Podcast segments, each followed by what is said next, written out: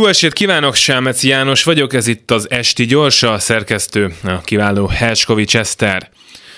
Alig, ha nem a fóliázós időszak is véget fog érni. A kormánynak nincs vele különösebb célja azon túl, hogy legyen, hogy provokáljon, hogy felidegesítse azokat, akiknek az idegeskedéséből a Fidesz jellemzően jól szokott kijönni, miközben kevesebb szó esik az életszínvonal Európai Uniós összehasonlításban is példátlan zuhanásáról. Fiataloknak szóló könyveket az ő védelmükben befóliázni legalább annyira értelmetlen, mint a pornó elindítása előtt felugró ablakban megkérdezni Lacikát, hogy elmúlt-e már 18. Talán még többen is veszik majd meg azt, amit látványosan el akarnak dugni előlük. A rendkívül életszerű rendelet nem tesz különbséget egy három éves és egy azonos nemű párjával amúgy már két éve legálisan szexelő 16 éves között, eleve betarthatatlanra írták, és most szelektálnak belőle, ami jogállamban nyilván abszurd lenne, de hát ugye.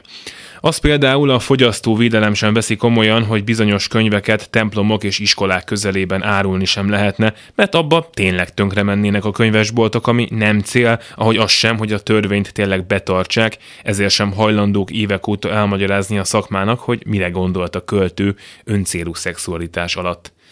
Attól még azonban, hogy a hajléktalanokat csak kétszer két hétig vitte el a rendőr, attól, hogy sem a külföldi ügynöknek nem regisztráló civileket, sem pedig a menedékkérőket képviselő jogászokat nem tartóztatják le, és attól, hogy a gyermekvédelem után valószínűleg újabb kampány jön majd, újabb utálható ellenség, a fóliázást pedig szépen lassan elfelejtjük, legfeljebb születik egy gyermek irodalom felnőtteknek kategória, ezek a dolgok bizony ettől még rosszabb helyét teszik ezt az országot.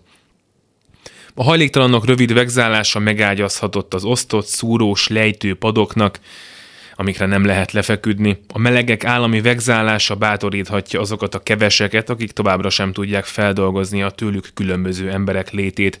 A könyvek befóliázása öncenzúrára vagy az ország elhagyására késztethet alkotókat, meg rosszabb hely lesz Magyarország embereknek élni, meg egyébként se legyen egy olyan ország az országunk, ahol megbüntetik azokat, akik könyveket adnak el, ahol nem odaadják az irodalmat a fiatalok kezébe, hanem megpróbálják belőle kitépni. Egy kicsit megint rosszabb hely lett az ország, sokszor lett már rosszabb egy kicsit. Nem tudom, meddig bírjuk még, de legalább a fólián innen és túl is még mindig ugyanúgy hívják a miniszterelnököt. Gratulálunk, csak ezért nem érte meg.